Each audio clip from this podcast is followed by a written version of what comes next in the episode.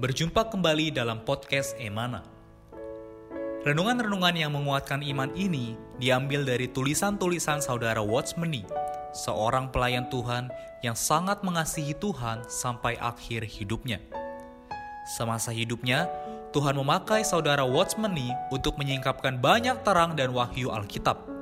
Di antaranya adalah mengenai salib, mengenai Kristus sebagai hayat, juga mengenai kesatuan tubuh Kristus.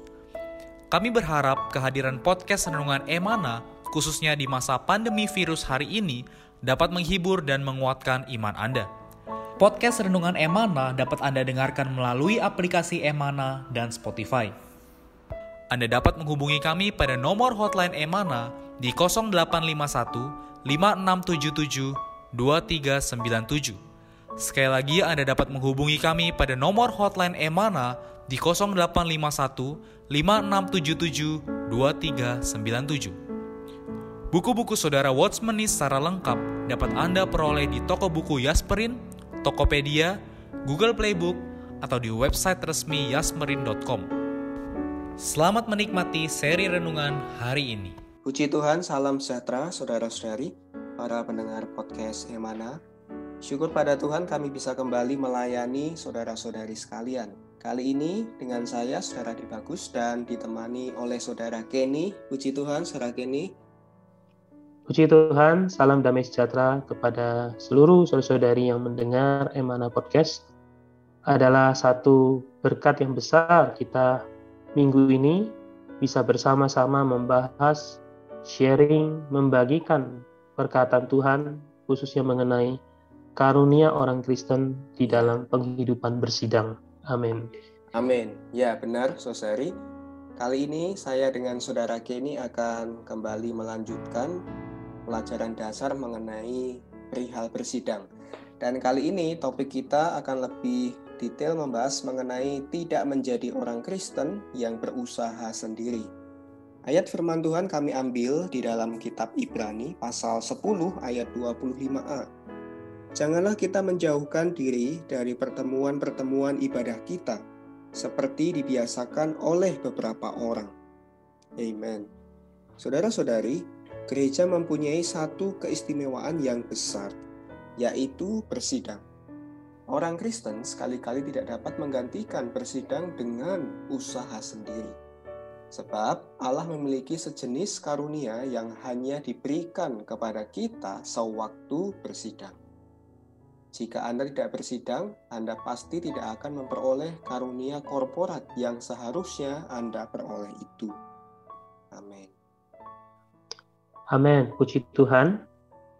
Hari ini kita membahas mengenai bahwa menjadi orang Kristen adalah harus menjadi orang Kristen yang tidak berusaha sendiri.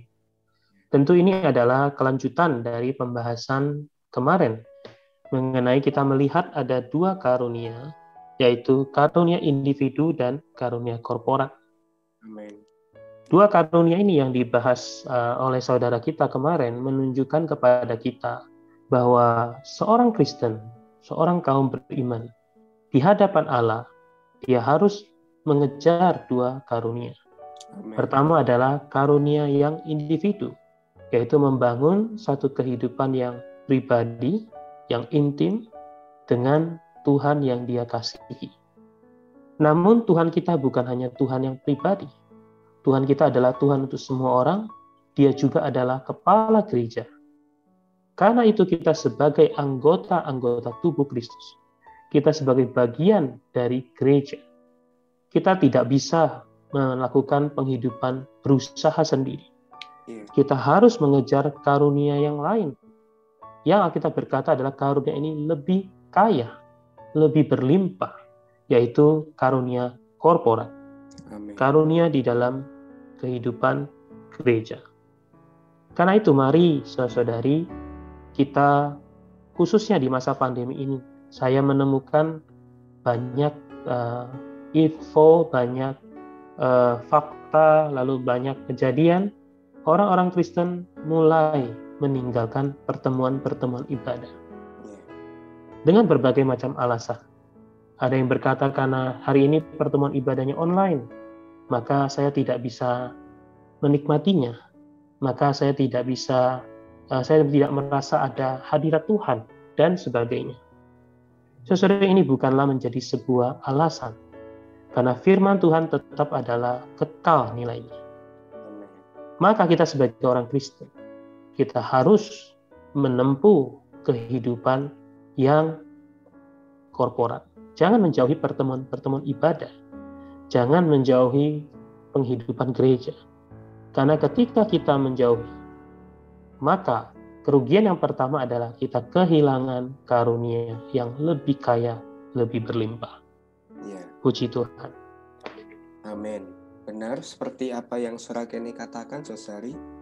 Semoga menjadi dorongan bagi kita, orang-orang yang percaya pada Tuhan, kita tidak hanya perlu karunia yang individual, tapi juga perlu karunia korporat, yang mana karunia ini hanya Allah berikan di dalam perhimpunan-perhimpunan sidang gereja. Saudara-saudari, janganlah kita berhenti bersidang. Janganlah berhenti bersidang telah menjadi satu perintah di dalam Alkitab. Allah tidak menyuruh umatnya berusaha sendiri secara individual melainkan menghendaki mereka berhimpun untuk memperoleh karunia-Nya. Tidak ada seorang pun yang tidak kehilangan karunia jika ia berhenti bersidang. Berhenti bersidang adalah perbuatan yang bodoh. Orang Kristen harus bersidang, yakni harus berhimpun bersama dengan anak-anak Allah lainnya, barulah dapat menerima karunia. Benar, puji Tuhan, kita sungguh bisa melihat bahwa jangan menjauhi pertemuan ibadah adalah sebuah perintah di dalam Alkitab. Ini bukan sebuah pilihan, ini bukan sebuah anjuran, tapi ini adalah sebuah perintah.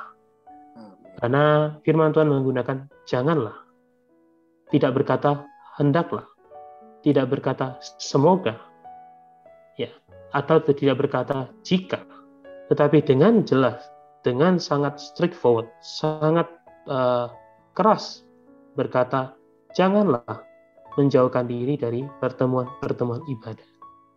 Saya akan sedikit memberikan beberapa alasan ya dari sudut pandang Alkitab. Mengapa kita jangan meninggalkan pertemuan-pertemuan ibadah? Karena sesudah Pertama, kita harus menyadari bahwa Alkitab mewahyukan kepada kita firman Tuhan mewahyukan pada kita. Seorang Kristen bukanlah seorang Kristen yang individu.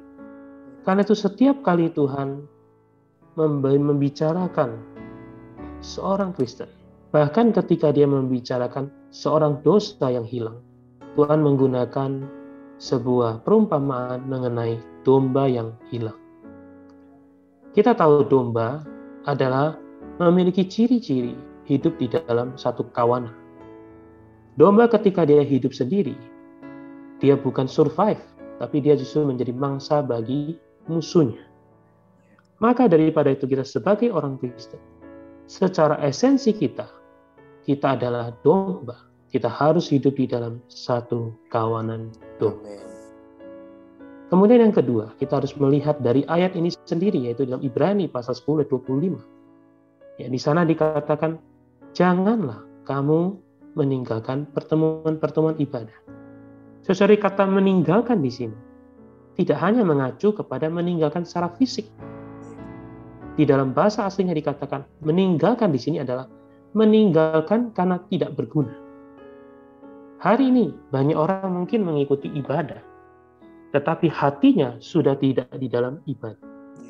Hari ini banyak orang meninggalkan persidangan gereja, secara hati. Secara fisik masih ada di sana. Tetapi bagaimana dengan hatinya?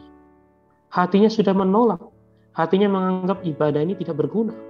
Saya menemukan banyak orang berkata, wah ibadah online, persidangan online, ini tidak tidak berguna, ini tidak ada manfaatnya.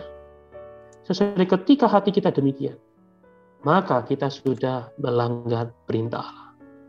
Dan kerugian terbesar adalah diri kita sendiri. Perlahan-lahan kita akan dimangsa oleh musuh kita. Perlahan-lahan kita akan kehilangan karunia korporat. Iya. Lalu alasan yang ketiga. Jika kita melihat banyak karunia-karunia yang dipaparkan di dalam Alkitab, kita melihat semua karunia-karunia ini adalah fungsinya adalah untuk korporat, bukan untuk pribadi. Amin. Karunia mengajar, karunia menggembalakan, karunia menginjil. Semuanya ada kaitan dengan orang demi orang. Semuanya ada kaitan dengan penghidupan gereja. Amen. Maka saya bisa memberikan satu perkataan bahwa jangan meninggalkan pertemuan ibadah adalah perintah Allah. Ketika kita melanggarnya, maka kita akan mengalami kerugian besar dan kita akan menjadi mangsa bagi musuh Allah.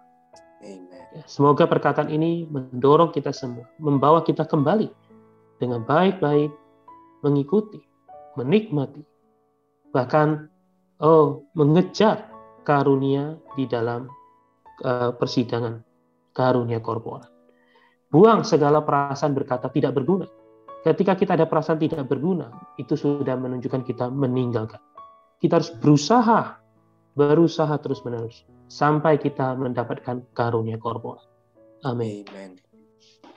Saudara-saudari tadi saudara Kenny membantu kita melihat beberapa alasan dari sudut pandang Alkitab mengapa kita tidak boleh meninggalkan pertemuan ibadah ya.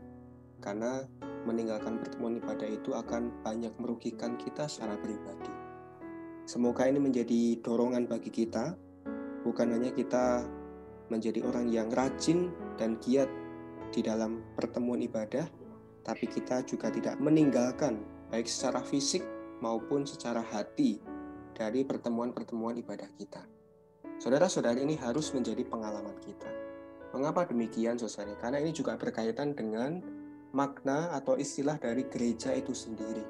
Sebab gereja bukanlah berbicara mengenai perindividual orang, tapi gereja adalah satu perhimpunan. Seperti yang akan saya bacakan di dalam kutipan yang ada di sini, dikatakan demikian, Sosari. Apakah makna istilah gereja? Dalam bahasa Yunani, gereja ialah eklesia. Eklesia, ek berarti keluar. Eklesia berarti berhimpun. Jadi, eklesia berarti orang-orang yang keluar dan berhimpun bersama. Allah tidak saja menghendaki adanya orang-orang yang terpanggil, ia pun menghendaki orang-orang yang terpanggil itu berhimpun bersama. Bila orang-orang yang terpanggil itu berpisah seorang dengan yang lainnya, maka gereja tidak akan tertampak dan terlahir. Sebab itu, setelah kita percaya Tuhan, kita mempunyai satu keperluan yang mendasar, yaitu berhimpun bersama dengan anak-anak Allah. Jangan sekali-kali saudara-saudari mempunyai satu konsepsi yang aneh, sehingga berkata, Aku ingin menjadi seorang Kristen yang berusaha sendiri saja. Konsepsi demikian harus kita singkirkan. Dalam kekristenan, tidaklah terdapat orang Kristen yang berusaha sendiri, hanya ada seluruh gereja berhimpun bersama. Jangan Anda mengira Anda dapat menjadi seorang Kristen dengan cara berdoa dan membaca Alkitab sendirian di rumah. Itu mustahil. Kekristenan tidak saja terbangun di atas dasar pribadi, juga terbangun di atas dasar sidang. Amin. Amin. Baik, saya rasa kita semua melalui pembahasan kita hari ini cukup jelas mengapa kita tidak boleh menjadi orang Kristen yang berusaha sendiri. Atau saya menggunakan istilah di dalam Ibrani pasal 10 ayat 25 adalah kita menjadi orang Kristen yang menjauhkan diri dari pertemuan-pertemuan ibadah.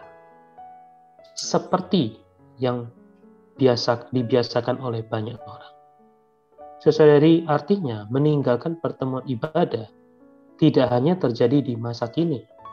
Di masa-masa penulis kitab Ibrani pun sudah banyak kaum beriman yang membiasakan diri untuk menjauhkan diri dari pertemuan ibadah. Hari ini kita perlu mengenal kita adalah gereja Allah kita adalah orang-orang yang terpanggil keluar bukan untuk berdiri sendiri, bukan untuk berusaha sendiri, tetapi adalah untuk berhimpun bersama. Kita adalah kawanan domba Allah. Kita adalah anggota tubuh Kristus. Kita adalah umat Allah. Bahkan banyak contoh-contoh di dalam Alkitab menunjukkan kepada kita untuk menjadi seorang yang rohani, kita harus menjadi orang yang hidup di dalam kawanan domba atau di dalam gereja. Sebagai contoh, tentu yang paling rohani adalah diri Tuhan Yesus sendiri. Tetapi Tuhan Yesus adalah seorang yang tidak meninggalkan pertemuan-pertemuan ibadah. Dari sejak kecil, ketika ayah dan ibunya membawa dia ke Yerusalem, di sana dia masuk ke bait Allah. Di sana dia bertukar dan membicarakan kitab suci dengan orang-orang di sana. Ini menunjukkan secara fisik pun Tuhan tetap ada di dalam pertemuan-pertemuan ibadah. Memang pada waktu itu pertemuan ibadah adalah pertemuan agama Yahudi. Lalu kita melihat ketika Tuhan Yesus memulai ministrinya di atas bumi. Tuhan tidak memulai dengan sendiri. Dia tidak hanya sekedar berjalan, memberitakan Injil, lalu dia pergi ke satu tempat, ke tempat yang lain. Terus hanya melayani orang demi orang. Tetapi Tuhan pertama-tama dia memilih 12 murid. Ini menunjukkan Tuhan di mana pun dia berada selama tiga setengah tahun, dia tidak pernah ya menjauhkan diri dari kawan, yaitu bersama dengan murid. Memang ada waktu-waktunya dia berdoa secara pribadi. Itulah yang kita katakan perlu ada karunia individu dan tapi dia juga adalah seorang yang hidup bersama dengan murid-murid. Dia melakukan mujizat bersama dengan murid-murid. Dia memberitakan Injil bersama dengan murid-murid. Ada kalanya dia sendiri, ada kalanya dia bersama-sama dengan murid-murid. Saudari, Tuhan tentu adalah yang paling rohani. Tuhan Yesus tentu adalah yang paling sempurna. Tuhan sendiri pun menempuh kehidupan korporat. Maka daripada itu, kita sebagai orang Kristen. Janganlah mengikuti apa yang dibiasakan oleh banyak orang. Marilah kita membangun kehidupan bersidang, kehidupan saling, kehidupan bersama-sama. Mari kita mengejar karunia korporat bersama-sama. Ketika kita berusaha sendiri, oh tadi bacaan yang dibacakan oleh saudara Ade mengatakan adalah sebuah perbuatan yang bodoh. Yeah.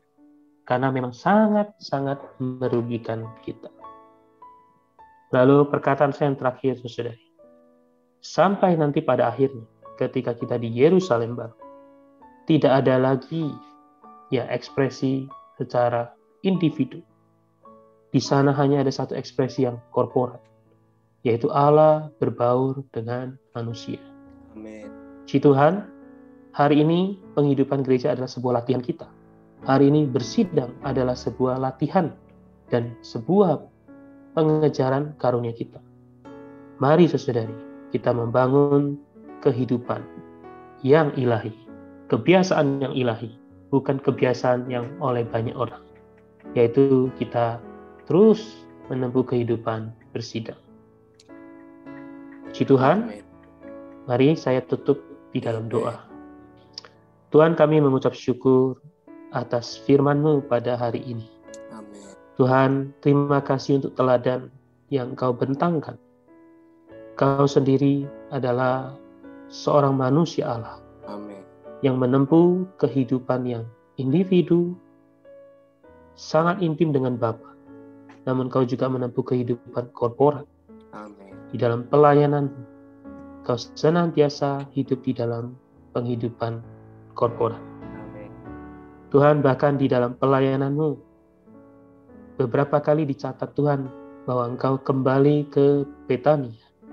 Kau tinggal di satu rumah, karena di sana ada kehidupan gereja. Tuhan, kami juga mau membangun satu model kehidupan yang ilahi. Tuhan, kami tidak mau menjadi orang Kristen yang individu, tapi kami mau menjadi orang Kristen yang hidup di dalam penghidupan korporat, tidak menjauhkan diri dari pertemuan-pertemuan ibadah, melainkan setiap kali kami hadir di dalam persidangan gereja, di dalam pertemuan ibadah, Kami mengejar karunia yang lebih kaya. Kami melatih fungsi kami. Tuhan, karena itu berkatilah Tuhan setiap saudari yang mendengar. Kami mau Tuhan melalui mendengar firman pada hari ini. Kami ada satu permulaan yang baru. Amin. Hidup secara korporat, terbangun bersama-sama bagi ekspresi Tuhan di bumi. Tuhan, berkati firman-Mu, berkati setiap yang mendengar. Segala mulia, hormat hanya bagi Tuhan saja. Amin. Sekian podcast Renungan Emana hari ini. Kami akan kembali pada seri berikutnya. Anugerah dari Tuhan Yesus Kristus dan kasih Allah dan persekutuan Roh Kudus menyertai kita semua.